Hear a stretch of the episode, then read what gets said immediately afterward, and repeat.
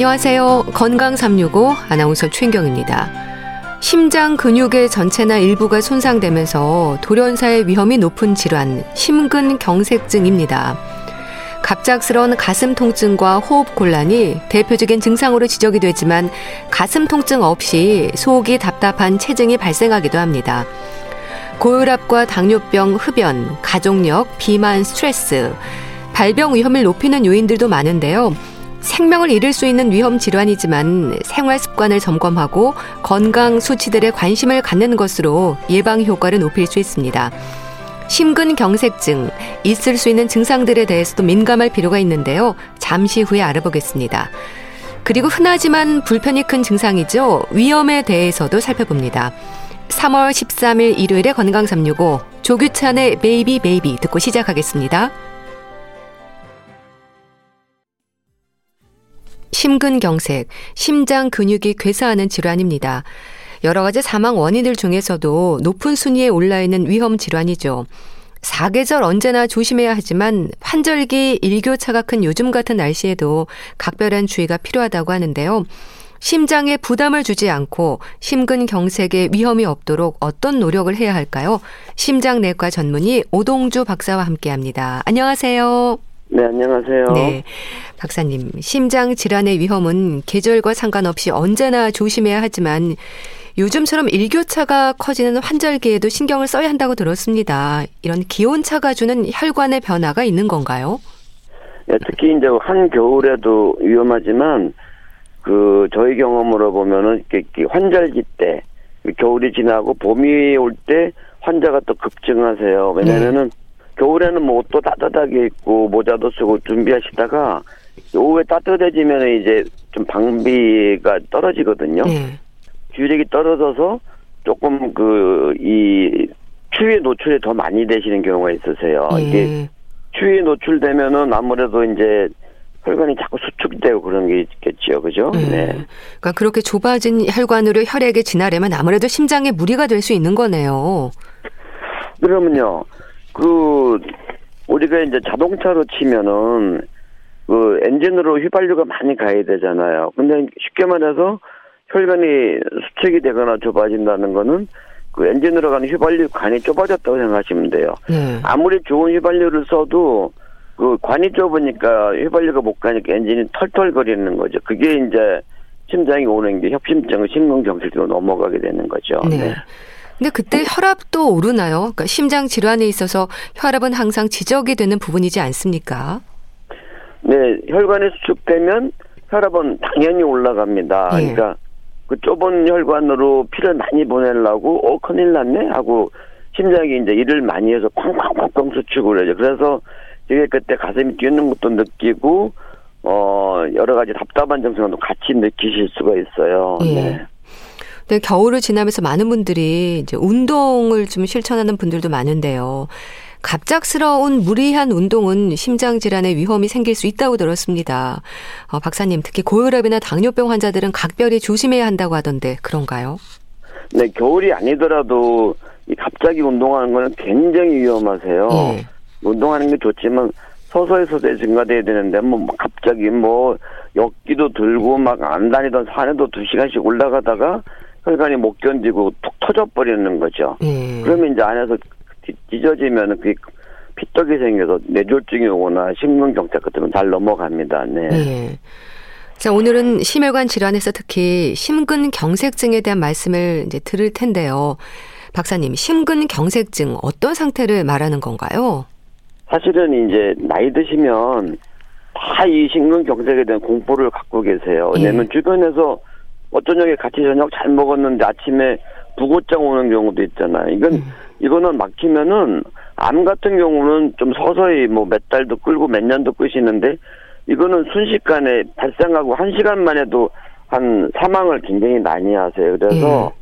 어, 이 신경경색증이 어떤 병이고 어떤 증상인지 내가 어떤 대비를 해야 되는 건지는 반드시 알고 계셔야 돼요. 특히 내가 혈압도 있고 당뇨도 있고 그런 분들은 더 위험하겠죠. 그죠? 네. 네. 혈관이 막히는 건가요? 심근경색증은 쉽게 말해서 100% 혈관이 막힌 거고 협심증은 그냥 뭐 30%든 50%든 70%든 90%까지 막혔어도 심근경색이라고 그러지 않아요. 그러니까 예. 10%로 피가 가거든요. 근데 심근경색 때는 찍어보면 혈관 조영술을 해보면 피가 한 방울도 안 가는 게 보여요. 그러니까 아. 피가 안 오니까 심장 근육이 피를 못 받으니까 수축을 못 하고 그러다 보면 전기 시스템 이상이 생겨서 왜 왜 피가 안 오지 하다가 전기가 스파크 나서 심장이 그냥 툭 서버리는 거예요. 그러니까 예. 자동차가 어 막 달리다가 배터리가 그 전기가 끊어져서 전기가 안 가면 차가 그, 그 자리에 서, 서버리잖아요. 그죠? 네. 그렇게 이해하시면 됩니다. 정말 위급하고 대비도 안 되고, 어, 이 여러 가지 급사의 원인이 있지만 제일 많은 그 돌연사와 급사의 원인이 바로 급성 심근경색증이죠. 네. 네. 좀 혈관이 파열되고 뭐 심장 근육의 조직이 막힌다는 생각을 하면 좀 무섭다는 생각도 드는데 그럼 박사님 혈액의 흐름을 막을 정도로 이렇게 혈관벽에 혈전이 생기는 건 콜레스테롤 때문인가요? 이제 콜레스테롤 때문에 그런 건 아닌데 예. 콜레스테롤이 이제 동맥경화를 일으키는 거죠, 그렇죠? 그래서 이제 동맥경화가 혈관이 어 좀 좁아져 있다가 근데 문제는 차라리 한 80% 90% 막혀 있으면은 알아요 환자분들이 네. 왜냐면 빨리 가고 그러면은 피가 못 따라가니까 숨차고 아프잖아요. 그 미리 경, 병원을 가게 되는데 제일 이제 두려운 게 한 30% 40% 막혀 있는 분들은 마라톤을 해도 증상이 없는데 이런 경우에 이제 갑자기 어떤 스트레스나 어떤 충격을 받으면 그 동맥경화가 터지는 거죠. 예. 터지면 안에 있던 콜레스테롤이 막 그 기어 나와요. 그러면은 어 큰일 났네. 그래갖고 이걸 막아야 되겠다 해갖고 우리 면도하다가 비면은 피 나오다 좀 이따 멎잖아요. 예. 피가 굳는 건데 그렇게 피가 굳는 현상이 혈관 안에서 일어나는 거예요. 그러니까 혈관이 어 갑자기 100% 막혀 이게 눈덩이처럼 피떡이 커지면서 혈관이 갑자기 막혀 버리는 거죠. 그래서 음. 어 이 제일 무서운 게 멀쩡하던 분들이 이제 돌아가시게 되는 거죠. 음. 네네. 그래서 콜레스테롤에 신경을 써야 하고 또 술, 담배 이런 것도 좀 삼가야겠죠. 네, 저는 환자분들 이렇게 얘기해요. 네. 지구에서 제일 나쁜 게 뭐예요? 담배 피시는 겁니다. 네. 담배 피는 거 쳐다보지도 마세요. 그러니까 술은 뭐 조금 적당히 드셔도 기본 전환도 되고 스트레스 해소도 되는데 담배는 우선 암도 일으키지만 예. 혈관을 막 긁어 먹어요. 그래서 한 대, 한 까치를 딱 피시면은 효과가 8시간 정도 간다고 돼 있어요. 근데 음. 어떤 분들 뭐 하루 종일 한 갑씩 피고 몇십 년 피면은 혈관이 그 견뎌낼 수가 없겠죠. 네. 네. 그런데요, 또 박사님, 심근 경색증 환자들은요, 심근 효소 수치가 증가한다는 게 무슨 말인가요? 그러니까 심근 경색으로 병원에 도착을 하면 효소 수치 검사를 한다고 들었는데 이게 어떤 변화를 확인하는 건가요? 네, 그렇죠. 이제 그 심근 경색증은 혈관이 뭐, 뭐, 100% 막혀가지고 피가 안 가는 거기 때문에 그 막힌 혈관 아래쪽에 심장 근육이 녹아버려요. 쉽게 말하면 썩어버리는 건데, 네. 그 녹을 때 심장 근육 안에 있던 특수한 심장 근육에만 있는 효소가 피 속으로 막 흘러 들어가거든요. 그거 우리가 이제 그걸 검사를 해보면 아 이거는 어 뭐 근육이 여러 군데도 있잖아요. 팔에도 네. 있고 다리도 있고 있지만 심장 근육에만 특수하게 나오는 그런 효소가 어, 심장이 이제 썩을 때 이제 올라가기 때문에 그거를 빨리 검사를 해서 그게 양성 나오면 아주 응급 상황으로 그때부터는 서둘러서 치료가 시작되는 거죠. 네. 네. 또 박사님, 심근경색증 환자들에게 나타나는 증상도 가슴 통증입니까? 이제 쉽게 말하면 통증인데 네. 아주 다양해요 통증이. 그래서 이제 그 통증으로 오는 분도 있고 제일 많은 증상은 가슴이 답답하고 그러는데 다 틀려요. 표현이. 할머니들은 뭐 고춧가루 뿌리는 것 같다. 예. 아니면 누가 바위로 바위를 뭐 위에다 올려놓은 것 같다. 코끼리가 누르는 것 같다는 쪽으로 어 표현이 다양하고 예. 근데 이게 이제 가슴에만 오면은 또 쉬운데 어떤 분들은 배가 그렇게 아픈 분들이 있어요. 그러니까 심장혈관이 세 개인데 그 중에 어느 쪽 어느 혈관이 막히냐에 따라서 배가 아픈 분도 있고 또 하나는 이 목이 막 양쪽 목이 조이는 분들도 있었습니다. 네. 그래서 어 목이 조인다. 걸을 때 목이 조인다. 가만히 있는 목이 조이고 답답 답답하다 할 때는 첫 번째로 어, 심장혈관이 막히지 않았나 그 의심을 해보셔야 됩니다. 네. 네. 통증이 좀 오랫동안 지속이 되나요?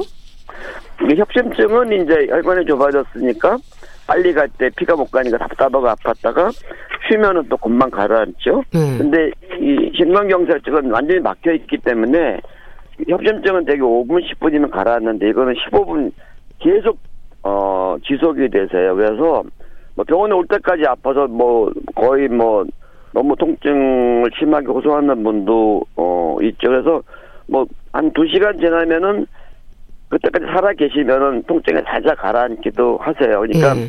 협심증하고 큰 차이점은 협심증은 쉬면 가라앉는다. 증근경색증은 쉬어도 계속 통증이 지속된다. 이 차이점이 있습니다. 네. 네. 그럼 심근경색으로 가슴 통증이 몇 번 반복이 된다거나 그 전조 증상처럼 나타나는 위험 증상들이 있습니까? 근데 이제 그 우리 교과서에 보면은 어떤 분들은 한 몇 주 전부터 조금씩 온다 그래요. 몸이 굉장히 피곤하고 노곤하고 저기 기력이 떨어지고 그러니까 뭔가 혈류가 떨어지기 시작한 거겠죠, 그죠? 네. 근데 이제 제일 확실한 전조 증상은 옛날에는 걸을 때는 아팠는데 어저께부터는 걸을 때도 아프고 가만히 있을 때도 조금 몇 분 아팠다가 또 또 괜찮다가 제일 중요한 거는 어 가만히 있는데 침대에 앉아 있는데 소파에 텔레비 보고 있는데 가슴이 아픈 게 왔다 갔다 하면은 그건 전조 증상으로 보셔도 됩니다. 네. 그러다가 통증이 지속되면은 심근경색으로 바로 넘어가게 된 거죠, 그죠? 네. 네. 그럼 가슴 통증이나 호흡곤란과 같은 증상이 생겼을 때 뭐 스스로 병원을 찾는 분들도 많습니까? 어, 이제, 그, 일단은 많이 막, 100% 막히면은 혈압도 떨어지고 답답하니까 그 응급실로도 많이 오시는데, 네. 의외로, 내래로도 굉장히 많이 오세요. 아. 그러니까 사실은 응급실로 가시면 더 빨리 이제 그 시술이나 조치가 되는데, 외래 와서 또, 저, 처음 오셨으니까 또 한두 시간씩 기다리고, 근데 이제 저도, 저도 많이 겪었는데, 예. 제가 잠깐 진료하다 밖에 나왔는데 보니까 어떤 분 땀을 뻘뻘 흘리고 있어요. 아. 선생님, 왜 그래? 했더니, 예. 아이고, 지금 식은땀 나고 아침부터 죽겠다. 그러면, 그래서 내가 몇 명 잡아냈습니다. 그래서 빨리 심전도 찍고 바로, 어, 심근경색증 진단을 내고 시술 돌아가는 분도 있죠. 그래서 일단은 제일 중요한 거, 가슴이 아픈데 옛날에 못 느꼈던 통증이나 답답한 게 있으면서 답답하고 식은땀이 나고 특히 목이 조이면은 그때는 응급실로 가시는 게 더 빠르십니다. 아니면 어, 알고 있던 주치의한테 빨리 전화를 하셔야 되겠죠. 그죠? 네. 네. 또 돌연사의 위험도 있는 만큼 갑자기 쓰러져서 응급실을 찾게 되는 경우도 많을 텐데 실제 돌연사의 위험도 높습니까? 오, 이 병이 우리 그 소행에서 나온 교과서 보면은 1시간 내에 50%가 사망한다고 돼 있어요. 음. 그래서 119 타고 가다가도 심장이 섞버리는 경우도 있고, 어, 119 부르다가 가보면 벌써 돌아가신 분도 있으십니다. 그래서, 어, 이게 평소에 내가 이런 혈관병이 생길 가능성이 많다. 이거 다 아시잖아요. 음. 담배도 피고, 배도 나와 있고, 튀긴 것도 좋아하시고, 운동도 좀 잘 안 하는 게으른 분들 같은 경우는 어떤 이상한 증상이 있으면은 빨리 가족에 알리고 119 부르시는 게 상책이겠죠. 네. 네.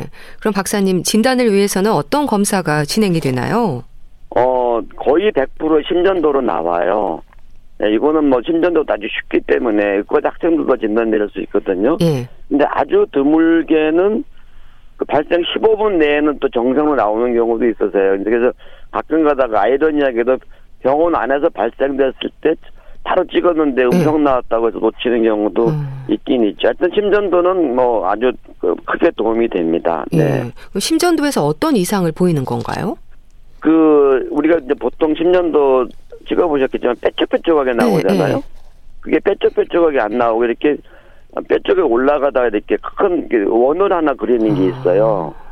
좀 말로는 좀 표현하기 네. 어렵지만은 하여튼 의사들은 보면 금방 알아요. 이거는 저 내과 의사가 아니더라도 어 이거 심근경색이라고 알 수 있습니다. 그래서 하여튼 뭐 어, 내과 병원이 멀면은 가까운 아무 정형외과든 어디 가서도 심전도를 찍어달라 그러시면은 조치가 빨리 되겠죠. 네. 네. 심혈관 조영술도 하던데 이거는 뭔가요? 그렇죠. 이거는 이제 진단 때문에 하는 건 아니고요. 네. 심전도로 나, 나오면 거의 100% 진단이 되기 때문에 치료 목적으로 많이 합니다. 이제 조용술이라면은 이제 그 팔이나 다리 같은 데도 동맥으로 이제 이 관이 들어가서 아프지 않습니다. 예. 그래서 찍으면은 막힌 부위가 보이거든요.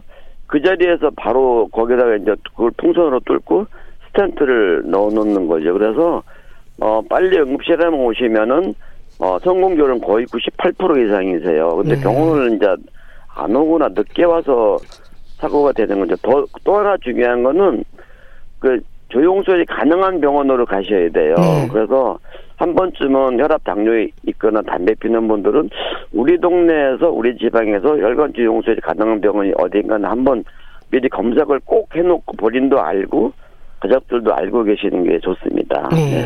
그러니까 심근 경색증 환자들에게 그러면 스텐트 삽입술이나 풍선 확장술이 진행되는 경우도 비교적 흔한가요?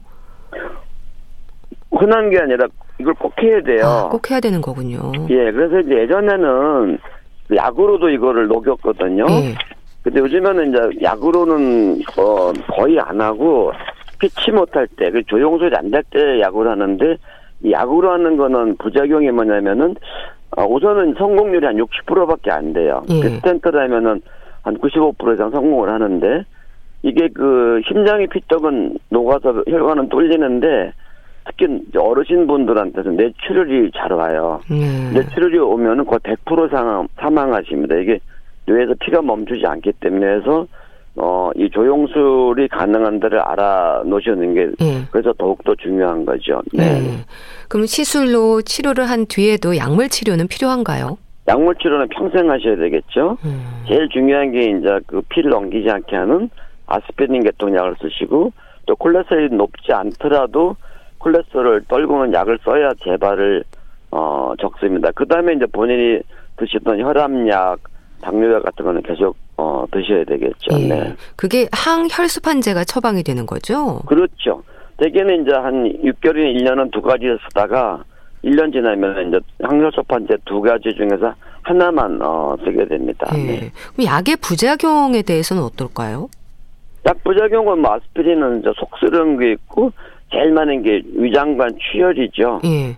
네, 그래서 이제 그 그때는 또뭐 좋지 않은 방법이 있습니다. 근데 간혹 가다가 위나 대장암이 있는 걸 모르고 있던 분들이 예. 응급으로 스탠드 치수라고 아스피린을 드셨는데 출혈, 출혈 이 돼가지고 또 암을 음. 또운 좋게 발견하는 경우도 저는 여러 번 있었습니다. 예. 어쨌든 간에 부작용은 걱정하지 마시고 예.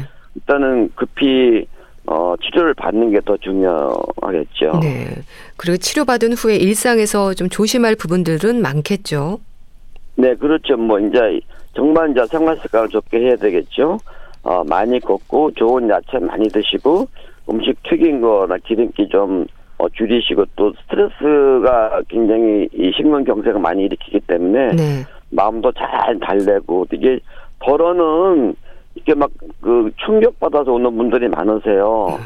그러니까 뭐, 자- 뭐, 가, 가족이 갑자기 돌아가신다거나 아니면은 회사가 부도나기 직전에 신경경색가 많이 생기시거든요. 네. 그러니까 평소에 이게 심, 자기 마음을 잘 다스리는 것도 이런 혈관병 어, 예방과 치료에 아주 중요합니다. 네. 또 박사님, 재발 위험을 걱정하는 분들도 많습니다. 어떨까요? 예, 걱정 좀 하셔야 돼요. 네. 그러면 이제 심장혈관이 큰게 세 개인데 그 중에 하나가 이제 막혀서 다 잘 시술을 했어요. 다 잘 하셨는데 그럼 나머지 두 개가 건강하냐? 되게 그렇지 않으세요. 이게 같이 한 3, 40% 좁아져 있거든요.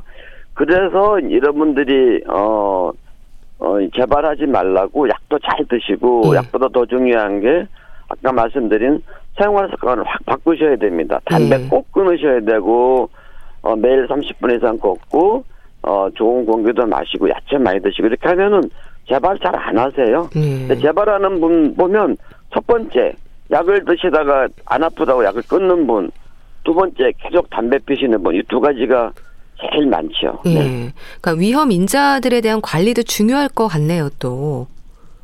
그렇죠. 그러니까 사실은요 이게 그 심근경색증으로 막 응급실 실려 와서 텐트 넣고 일주일 만에 담배 또 피는 분도 있으세요. 네. 그러니까 이런 분들은 사- 솔직히 너무 빨리 치료가 되니까 조금 아프다 말았거든요. 그래서 네. 이 병이 무서운 걸 모르세요. 그러다가 담배를 피시면 텐트에 그 피떡이 다시 생겨갖고 또 며칠 있다 또 쓰러지는 분들도 어 계십니다. 이게 어 이게 급성 층위훈 경색증으로 살아나신 거는 정말 감사해야 되고요. 예. 어, 그 다음에는 이제 이 감사해서 끝나는 게 아니라 본인이 그 재발하지 않도록 그리고 또 심장 혈관이 막히는 분들은요 뇌혈관도 거의 30% 같이 좁아져 있거나 진행이 많이 되고 있으세요. 그래서 네.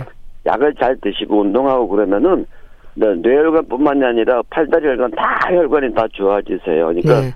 정말 노력 많이 하셔야 됩니다. 네. 네, 네. 그럼 챙기고 좀 확인해야 할 수치들도 좀 짚어주세요. 그렇죠. 이제 첫 번째 나쁜 콜레스테롤이 반드시 70 이하로 떨어져야 됩니다. 요즘은 약이 좋으니까 약 쓰시면 되게 50, 60, 어, 잘 유지가 되시고, 두 번째, 이제 그 약 중에서도 아스피린 계통약은, 어, 꼭, 어, 드셔야 되겠고, 이제 수치는, 수치로 챙길 거는 되게, 어, 콜레스테롤 수치만 잘, 어, 챙기시면 되겠고요. 네. 그 다음에 이제 당뇨 있는 분들은 당뇨 조절 잘 하시고, 혈압 있으시면 혈압 수치 잘 조절하시고, 어, 그러시면 되죠. 네. 네, 알겠습니다. 자, 오늘은 심장 근육이 괴사하는 질환, 심근경색에 대해서 짚어봤는데요. 심장내과 전문의 오동주 박사와 함께 했습니다. 감사합니다. 네, 고맙습니다. KBS 라디오 건강 365 함께하고 계신데요. 마이클 잭슨의 You Are Not Alone 듣고 다시 오겠습니다.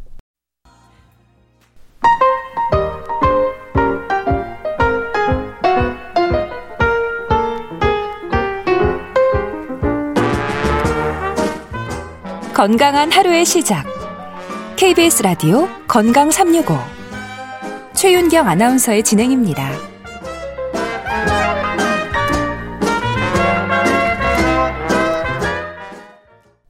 KBS 라디오 건강 365 함께하고 계십니다. 위염은 위장 점막에 염증이 생긴 상태를 말합니다. 흔히 소화가 안 되거나 속쓰림이 있을 때 위염이라는 생각을 하는데요. 의학적으로 설명이 되는 위염의 상태는 조금 다르지 않을까 싶기도 합니다. 분당 재생병원 내과 백현옥 교수와 함께 합니다. 교수님 안녕하세요. 네, 안녕하십니까. 네, 교수님.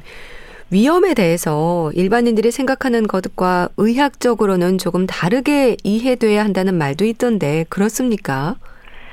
네, 의학적으로는 위험이라는 단어에 걸맞게 내시경 소견 그리고 위 조직 검사상에서 그 위점막에 염증 세포가 있을 때 그럴 때 위험이라고 하죠. 네. 뭐 급성과 만성으로도 나누고 위치나 원인이나 조직학적 소견 이런 거에 따라서 여러 가지로 나눕니다. 근데 이제 환자 입장에서는 보통 아무 증상 없는 내시경적 만성위염은 사실은 치료도 필요 없고 병이라고 하기 어렵잖아요. 네. 그러니까 일반적으로 환자 입장에서 급성 위염이라고 병원을 찾아올 때는 어떤 경우냐? 갑작스럽게 명치 부위가 아파요. 예. 토해요. 예. 구역질이 납니다. 그래서 아 나 체했구나 하고 병원 가면 그런 걸 우리가 급성 위염이라고 하죠. 그래서 결국 증상 위주의 우리가 예전에 임상적으로 붙였던 그런 급성 위염 혹은 만성 위염과 내시경적인 위험이 다소는 상충돼서 이 내시경적 소견이 반드시 환자의 증상과 일치하지 않는다라는 것이 아마 지금 말씀 주신 약간 다르게 이해돼야 된다라는 거하고 일치하는 것 같습니다. 네. 근데 사실 요거 갖고 제가 재밌는 거 하나가 예전께 기억이 났어요. 예. 의과대학 다닐 때 노 교수님한테 배웠던 내용인데요. 일반적으로 우리가 염증 그러면 보통 네 가지 사대 증상을 얘기를 해요. 예. 빨갛게 되고 부어오르고 아프고 그리고 열감이 있고 이거 염증하고 딱 연결되는 증상이잖아요. 네. 그런데 위험은 똑같은 상황이냐 아니다라고 말씀을 아. 하셨거든요. 그쵸? 예. 사실 뭐 고름 나오는 것도 아니고 예. 뜨거워지는 것도 아니고 직접 위벽을 만졌다고 아픈 건 아니거든요. 그래서 요점은 다르다. 근데 그 이유 중에 하나는 위산으로 인해서 위에는 세균이 못 사니까 일단 세균성 국소 감염은 없다. 예. 그리고 임상적인 위험과 내시경적인 소견이 맞지 않는다. 그 두 가지 말씀을 하셨거든요. 근데 이 중에 하나가 시대가 바뀌면서 바뀌었어요. 어, 위가 위산이 염산하고 똑같아서 엄청난 산이잖아요. 그렇죠. 그래서 예전엔 거기 세균이 산다는 거 상상이 안 됐거든요. 근데 실제로 그 이후에 헬리코박터균이 아, 발견됐잖아요. 예. 그래서 위궤양과 위염의 원인이 된다, 된다는 거 이제 우리가 알고 있기 때문에 사실 아직까지는 환자의 증상과 내시경 소견이 지금 괴리가 있긴 있지만 네. 또 어떤 게 앞으로 발견될지 모르겠다는 생각은 제가 합니다. 예, 그렇겠네요. 네. 그럼 일단 위험에 대한 진단은 내시경을 통해서 확인이 되는 거죠. 이따 어떤 모습으로 관찰이 되나요? 보통 왜 급성과 만성 나눠지잖아요. 예. 급성의 경우는 왜 미란성 위험이라고 왜 위 점막의 겉에 층이 살짝 벗겨진 거 이런 것들이 곳곳에 보이거나 아니면 조금 조금 출혈이 보이는 약간 출혈성 위험 이런 것들이 내시경 소견으로 발견이 되고요. 네. 만성의 경우는 이 발작이 군데군데 동반된 만성 표재성 위험 소견이 있을 수 있거나 아니면 왜 많이 들으셨을 거예요. 위험이 오랫동안 지속되면 점막이 얇아져서 위축성 위험 예. 혹은 여기서 더 진행되면 위 점막 세포가 장세포 모양으로 바뀐다 해서 장상피 화생, 음, 예. 화생성 위험 네. 이런 걸 들으셨을 텐데 그런 모양들이 보통 내시경으로 우리가 판단되는 위험의 진단 소견입니다. 네. 그럼 위험의 또 다른 기준이 되는 비궤양성 위험에 대해서는 어떻게 이해하면 되는 건가요? 그러니까 흔히 말하는 신경성 위험을 말하는 건가요? 어, 네. 흔히 말하는 신경성 위험하고 뭐 맞다고 할 수 있죠. 왜냐하면 그렇게 말해야 좀 환자분들이 이해가 잘 되니까 예. 사실 그런 용어도 많이 쓰긴 합니다.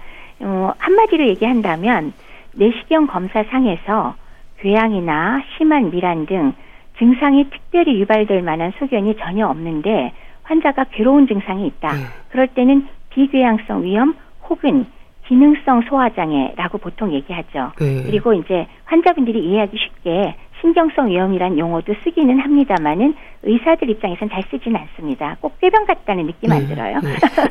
물론 이제 위가 자율신경의 지배를 받으니까 스트레스에 의해서 자극을 많이 받는 건 맞습니다만은 네. 그래도 어, 내시경상에 특별한 문제가 없으면서 증상이 있을 때는 그냥 비궤양성 위험 혹은 기능성 소화장애라는 말을 많이 씁니다. 네. 교수님, 위에 염증을 일으키는 원인이 다양하겠죠. 일단 식습관이 주는 영향도 클 것 같은데 어떨까요? 영향이 크죠. 예. 그냥 근데 생각해 보면 금방 우리 상식적으로 머리에 떠오르지 않나요? 어 아주 폭식하는 습관, 네. 불규칙하게 한꺼번에 많이 먹거나 아니면 술을 많이 먹거나 아니면 유달리 맵고 짠 음식을 먹거나 아니면 자기 전에 많이 먹거나 이런 거 문제 되겠죠. 예. 염증 유발합니다. 네. 또 그것만이 아니고 커피를 과다하게 드시거나 뭐 겨자나 후추나 향신료 아주 자극적인 거 이런 거를 과다 사용하더라도 역시 위에 염증을 일으킬 수 있으니까 이런 것들을 좀 피하시면 위가 좀 편안하다고 할 것 같습니다. 네. 또 헬리코박터 파일로리 감염 얘기하셨는데 이것도 역시 빠질 수 없는 부분이겠죠? 맞습니다. 우리나라 헬리코박터 균이 많은 나라 중에 속하잖아요. 근데 사실 지난 몇십 년간 줄기는 많이 줄었습니다. 네. 헬리코박터 자체가 급성 위험도 일으키고 그리고 어, 만성 위험도 관계가 있습니다. 근데 재밌는 건 급성기에 급성 위험 증상이 있다 그래서 누구나 다 내시경 하지는 않잖아요. 예. 그렇기 때문에 사실 급성기에 헬리코박터 염증을 찾는 경우는 많지 않습니다. 대개의 경우는 그게 이제 한번 급성 염증을 일으켜서 위에서 살기 시작한 연후에 오래도록 살고 있는 만성 감염에 의한 만성 위험 상태에서 내시경으로 조직 검사나 혹은 뭐 호흡 검사를 통해서 그 헬리코박터 감염을 발견하는 게 대부분인데 네. 헬리코박터 파일로리가 감염이 돼 있으면 급성 만성 위험도 일으킬 뿐더러 위궤양 또는 위암의 원인의 하나로 잘 알려져 있죠. 네. 또 진통제라든지 이제 소염제와 같은 약물로도 위험이 발생할 수 있다는 말도 하던데 그렇습니까? 아주 흔한 원인이 되겠습니다.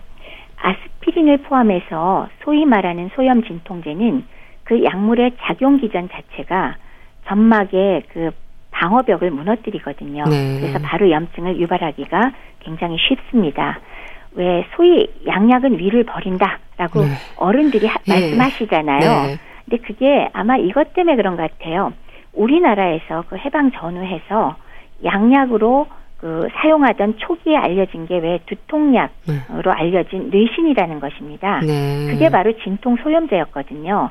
그러니까 왜 통증은 정말 명약으로 잘 없애는데 걔만 먹으면 속이 안 좋아져. 아. 그런 것 때문에 무조건 양약은 위를 버린다는 개념이 어른들한테 확 바뀐 것 같아요. 그래서 사실 왜 최근에도 근데 이런 약은 많이 쓰거든요. 예. 왜 심혈관 질환이나 뇌혈관 질환을 예방하기 위해서 용량은 적지만 아스피린 많이 드시잖아요. 지속적으로. 네. 그다음에 또 나이 드신 분들 대부분 갖고 있는 관절염에 사용하는 진통소염제 이런 것들은 다 장기적으로 써야 되는 약들인데 이것들로 인해서 위험 유발 가능성 굉장히 높습니다. 네. 또 스트레스는 어떨까요? 이제 술도 영향이 있을 것 같고요. 예민한 사람들에게 위험의 위험이 높다는 말도 하는 것 같은데요. 당연히 높죠. 그래서 실제로 정신적인 스트레스 자체도 당연히 위궤양이나 위험은 유발시키고요. 그 다음에 사실은 전형적인 아주 강한 스트레스에 의한 위험 혹은 궤양은 왜 외상, 어디 다쳤대거나 화상을 크게 입었대거나 폐혈증에 빠졌대거나 혹은 뇌수술을 받았대거나 이건 진짜 강력한 스트레스잖아요. 네. 이런 경우에는 뭐 위험은 당연히 동반이 되고 나아가서 궤양 발생하고 그로 인해서 위출혈되는 경우도 사실 병원에서는 상당히 흔히 보고 있습니다. 네. 그런데 교수님 위험을 얘기할 때 급성 위험과 만성 위험으로 구분하지 않습니까? 일단 헬리코박터균 감염도 급성 위험의 하나이지 않을까 싶은데요. 네. 헬리코박터균도 급성 위험의 원인이긴 합니다. 근데 아까 말씀드렸듯이 급성 위험 증상이 있다고 누구나 다 내시경 검사에서 지금 헬리코박터가 걸렸나를 검사하지는 않기 때문에 네. 대부분의 헬리코박터 감염균은 급성 위험을 거쳐서 감염이 된 이후에 만성적으로 갖고 있을 때 그럴 때 이제 내시경을 통해서 어, 헬리코박터 감염을 우리가 진단 붙이게 되는 게 많죠. 네. 그래서 급성의 어, 원인도 헬리코박터고 만성의 음. 원인도 헬리코박터가 상당히 중요한 요인 중에 하나이기는 합니다. 네. 근데 위험에서는 또 헬리코박터균의 치료가 필요하지 않은 걸로 알고 있는데요. 예외적으로 적극적인 치료를 해야 하는 경우도 있을까요? 네, 단순 뭐 염증이 있을 때 반드시 헬리코박터를 어, 치료를 꼭 해야 된다라고 말하기는 조금 애매합니다. 네. 물론 뭐 일본 같은 데서는 무조건 다 치료하고는 있습니다만은 그래서 그 반드시 치료해야 될 경우를 꼽아 본다면 현재 소화성 궤양을 앓고 있거나 왜냐하면 재발 가능성이 높거든요. 네. 그래서 헬리코박터 치료해 주셔야 되고요. 또 위에 말트 림프종이라는 림프암이 있어요. 그게 바로 헬리코박터하고 직결되기 때문에 이 경우는 반드시 제균 치료를 해 주셔야 됩니다. 네. 또세 번째는 조기 위암을 수술하고 남은 위를 갖고 있는 분들이 있잖아요. 예. 그분의 경우는 다른 부위에 위암이 생길 확률이 매우 높기 때문에 역시 제균 치료가 필요, 하고요 네. 네 번째는 헬리코박터와 연관된 특발성 혈소판 감소성 환자가 있을 경우에 어, 건강보험도 적용되는 그런 헬리코박터 치료가 어, 필요하기도 하고 꼭 해야 됩니다. 네. 근데 그거 외에도 위암 전 단계인 위선종을 내시경으로 절제한 사람이 있고요. 또 가족력, 부모, 형제, 자매가 위암에 걸린 분, 그다음에 위축성 위험 환자도 치료를 할 수가 있습니다. 근데 이 경우는 우리나라 건강보험은 아직까지 적용이 안 되는 걸로 알고 있어요. 네. 그래서 본인 부담인데 솔직히 그렇게 비싸진 않아요. 음. 그래서 네. 그런 경우에는 역시 뭐 치료를 권고할 수 있고, 네. 그 다음에 또 위축성 위험과 장상피하생 만성 위험에 헬리코박터 감염이 동반돼 있을 때도 역시 제균요법 시행하는 것을 꼭 고려하시기 바랍니다. 네. 그럼 만성 위험은 이런 여러 가지 위험 요인들이 반복이 되면서 자리하는 걸까요? 그렇죠. 지금 위험 유발하는 여러 가지 원인 계속 말씀드렸잖아요. 네. 뭐 헬리코박터 감염, 약물, 흡연, 자극적인 조미료나 마, 많은 양의 커피, 알코올, 그리고 불규칙한 식사 습관, 담즙 역류, 그다음에 위를 절제한 경우 스트레스 이거 전부 다 되풀이되면서 만성염증의 원인이 되겠습니다. 네. 자, 그럼 교수님, 급성 위염과 만성 위염의 증상은 같습니까? 급성 위염은 뭐, 뭐 과식을 했다거나 술을 갑자기 많이 마셨거나 외상후 스트레스 수술 이런 것들에 의해서 발생을 하고요. 네. 좀 증상이 갑작스럽죠. 통증이 네. 생기고 토하거나 소화불량 등 생길 수 있고요. 사실 급성위염은 치료만 잘하면 단기간에 회복이 됩니다. 며칠에서 뭐 길어야 2주 이내에.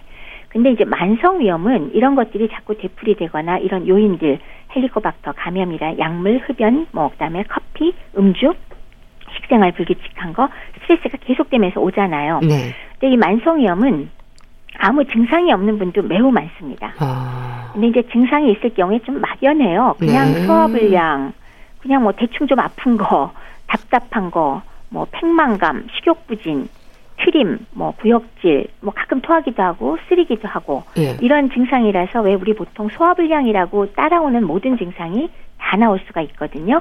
그래서 좀 뭐 같으면 같을 수 있을까요? 근데 급성은 워낙 급성으로 생겼다가 사라질 수 있기 때문에 그런 의미에서는 좀 다르지 않을까 싶습니다. 네. 그러니까 증상이 없는 위험도 있다고 하셨는데 그럼 증상은 없이 검사로 우연히 진단되는 위험은 굳이 또 치료가 필요 없다는 말도 하던데 맞습니까? 맞습니다. 음. 내시경으로 만성위염이 있다 하여도 무증상 위험은 굳이 그건 따라다니면서 치료할 필요가 없습니다. 생활 네. 습관만 잘 유지하시면 됩니다. 네. 그럼 치료가 필요한 위험은 어떨까요? 염증의 정도에 따라서 증상도 차이가 있을 텐데요.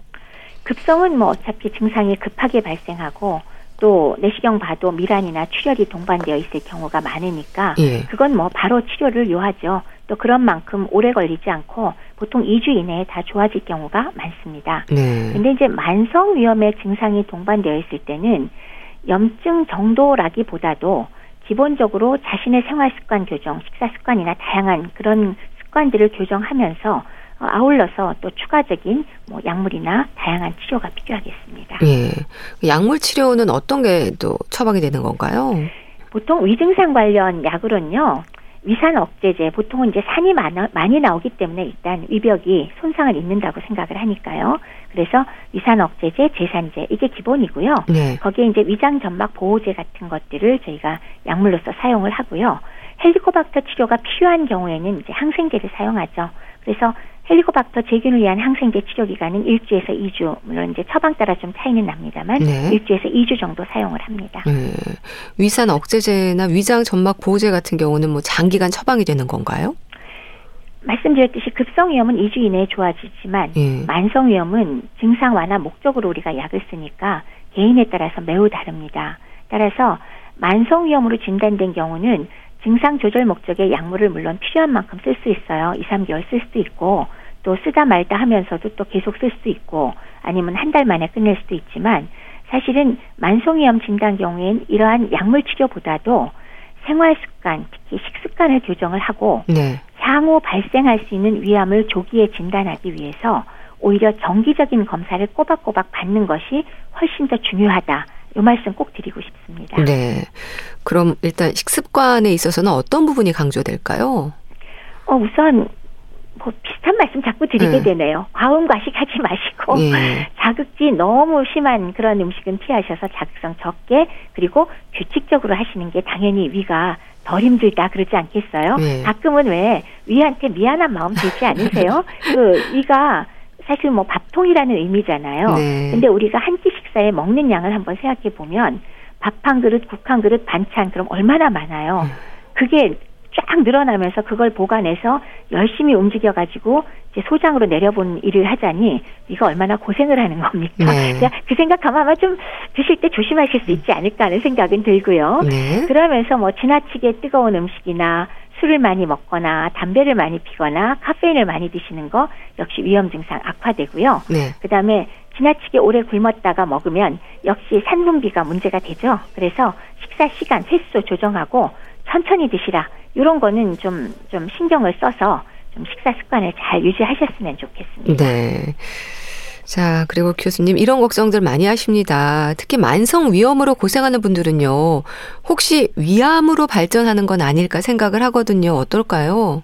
가능합니다. 음. 이미 알려진 바로는 그 위염이 만성으로 가서 뭐 표재성 위염은 별로 문제가 없지만 네. 거기서 위축성 위염으로 진행하고 위축성 위염에서 다시 장상피 비슷하게 장상피화 화생성 위염으로 진행할수록 위암의 위험성이 조금씩 더 증가를 하거든요. 예. 그렇기 때문에 이런 경우에 반드시 이미 생긴 것은 저희가 돌리지는 못하기 때문에 네. 매년 내시경 검사를 꼭 시행해서 위암 발생 여부 꼭 확인하셔야 되고요. 특히 헬리코박터 감염자의 경우는 전체 감염자의 3%는 위암으로 진행한다고 돼 있거든요. 아. 이건 적은 양이 아니죠. 네. 그렇기 때문에 위축성 위염이나 장상피 화생으로 진행된 화생성 위염은 반드시 매년 내시경 검사 어, 하셔서 발생 여부 꼭 확인하십시오. 네. 흔히 위가 약하다는 말도 하거든요. 교수님, 위가 약한 사람이 있는 걸까요? 아마도 그런 말을 쓴다는 건 기능성 소화불량을 음. 말씀하시는 것 같아요. 그러니까 특별한 원인 질환 없이 어, 이 소화불량이 동반됐을 때 우리가 기능성 소화장애라고 얘기를 하잖아요. 네. 아마도 스트레스가 원인 중에 하나라고 생각은 하지만 뭐 어릴 때부터 유달리 힘들어하는 분들 계시긴 음. 하고요. 네. 그래서 실제로 뭐 유전적 소인 있을지도 모르죠. 그리고 현재 우리가 모르는 다른 원인이 있을지도 모르고요. 그래서 또 몇십 년 지나면 그 중에 원인이 이거였다라고 할지도 모르지만 네. 현재로서는 저는 그렇게 말씀드립니다. 이것으로 사람이 죽는 병은 아니다. 네. 그렇지만 증상을 완화시키는 방법을 함께 찾아보자 라고 하는 게 정확하지 않을까 싶습니다. 네. 위험의 증상이기도 한 속쓰림이 있을 때는 따뜻한 우유가 좋다는 말도 합니다. 어떨까요? 그거는 잠깐 증상이 완화될 수는 있습니다. 특히나 왜 100년 전, 뭐 100, 120년 전이니까 어쨌건 20세기 초반 이럴 때는 네. 교양약 따로 없었잖아요. 음. 산 억제제도 없고. 네. 그래서 그때는 뭐, 뭐 진짜 가성 소다를 먹기도 했고, 그 다음에 또 하나가 우유였어요. 딴 게 할 게 없으니까. 네. 산을 중화시키기 위해서. 근데 문제점은요, 들어간 순간은 산이 약간 중화될지 몰라도 그것도 음식이기 때문에 반동작용으로 산 분비가 증가하거든요. 그래서 치료 목적으로는 우유를 먹는다는 것은 오히려 속쓰림 증상을 악화시킬 수도 있다는 건 염두에 두시기 바랍니다. 네. 죽은 어떨까요? 위험 환자들은 죽으로 속을 달래는 게 좋다는 말도 하거든요. 죽이 반드시 위험에 도움을 주지는 않죠. 그리고 오히려 씹지 않고 넘기면 입속에 있는 치매 소화력의 도움은 전혀 받지 못하니까요. 네. 근데 그럼에도 불구하고 내가 죽 먹어서 편해 그러면 저는 그렇게 말씀드려요. 취향대로 하십시오. 네. 지금 죽 먹어서 편하다 그러면 한동안 그렇게 드셔도 되는데 죽이 위험의 치료제는 아닙니다. 그래서 밥도 잘 씹어서 드셨을 땐 별로 차이가 없지만 네. 죽이 편하다고 하시면 죽 드셔도 됩니다. 그러나 그게 치료제는 아니다. 네, 알겠습니다. 자, 오늘은 위장 점막에 염증이 생긴 상태, 위험에 대해서도 짚어봤는데요. 분당 재생병원 내과 백현욱 교수와 함께 했습니다. 말씀 잘 들었습니다. 감사합니다. 네, 감사합니다. 에코의 행복한 날을 보내드리면서 인사드릴게요. 건강365 아나운서 최인경이었습니다. 고맙습니다.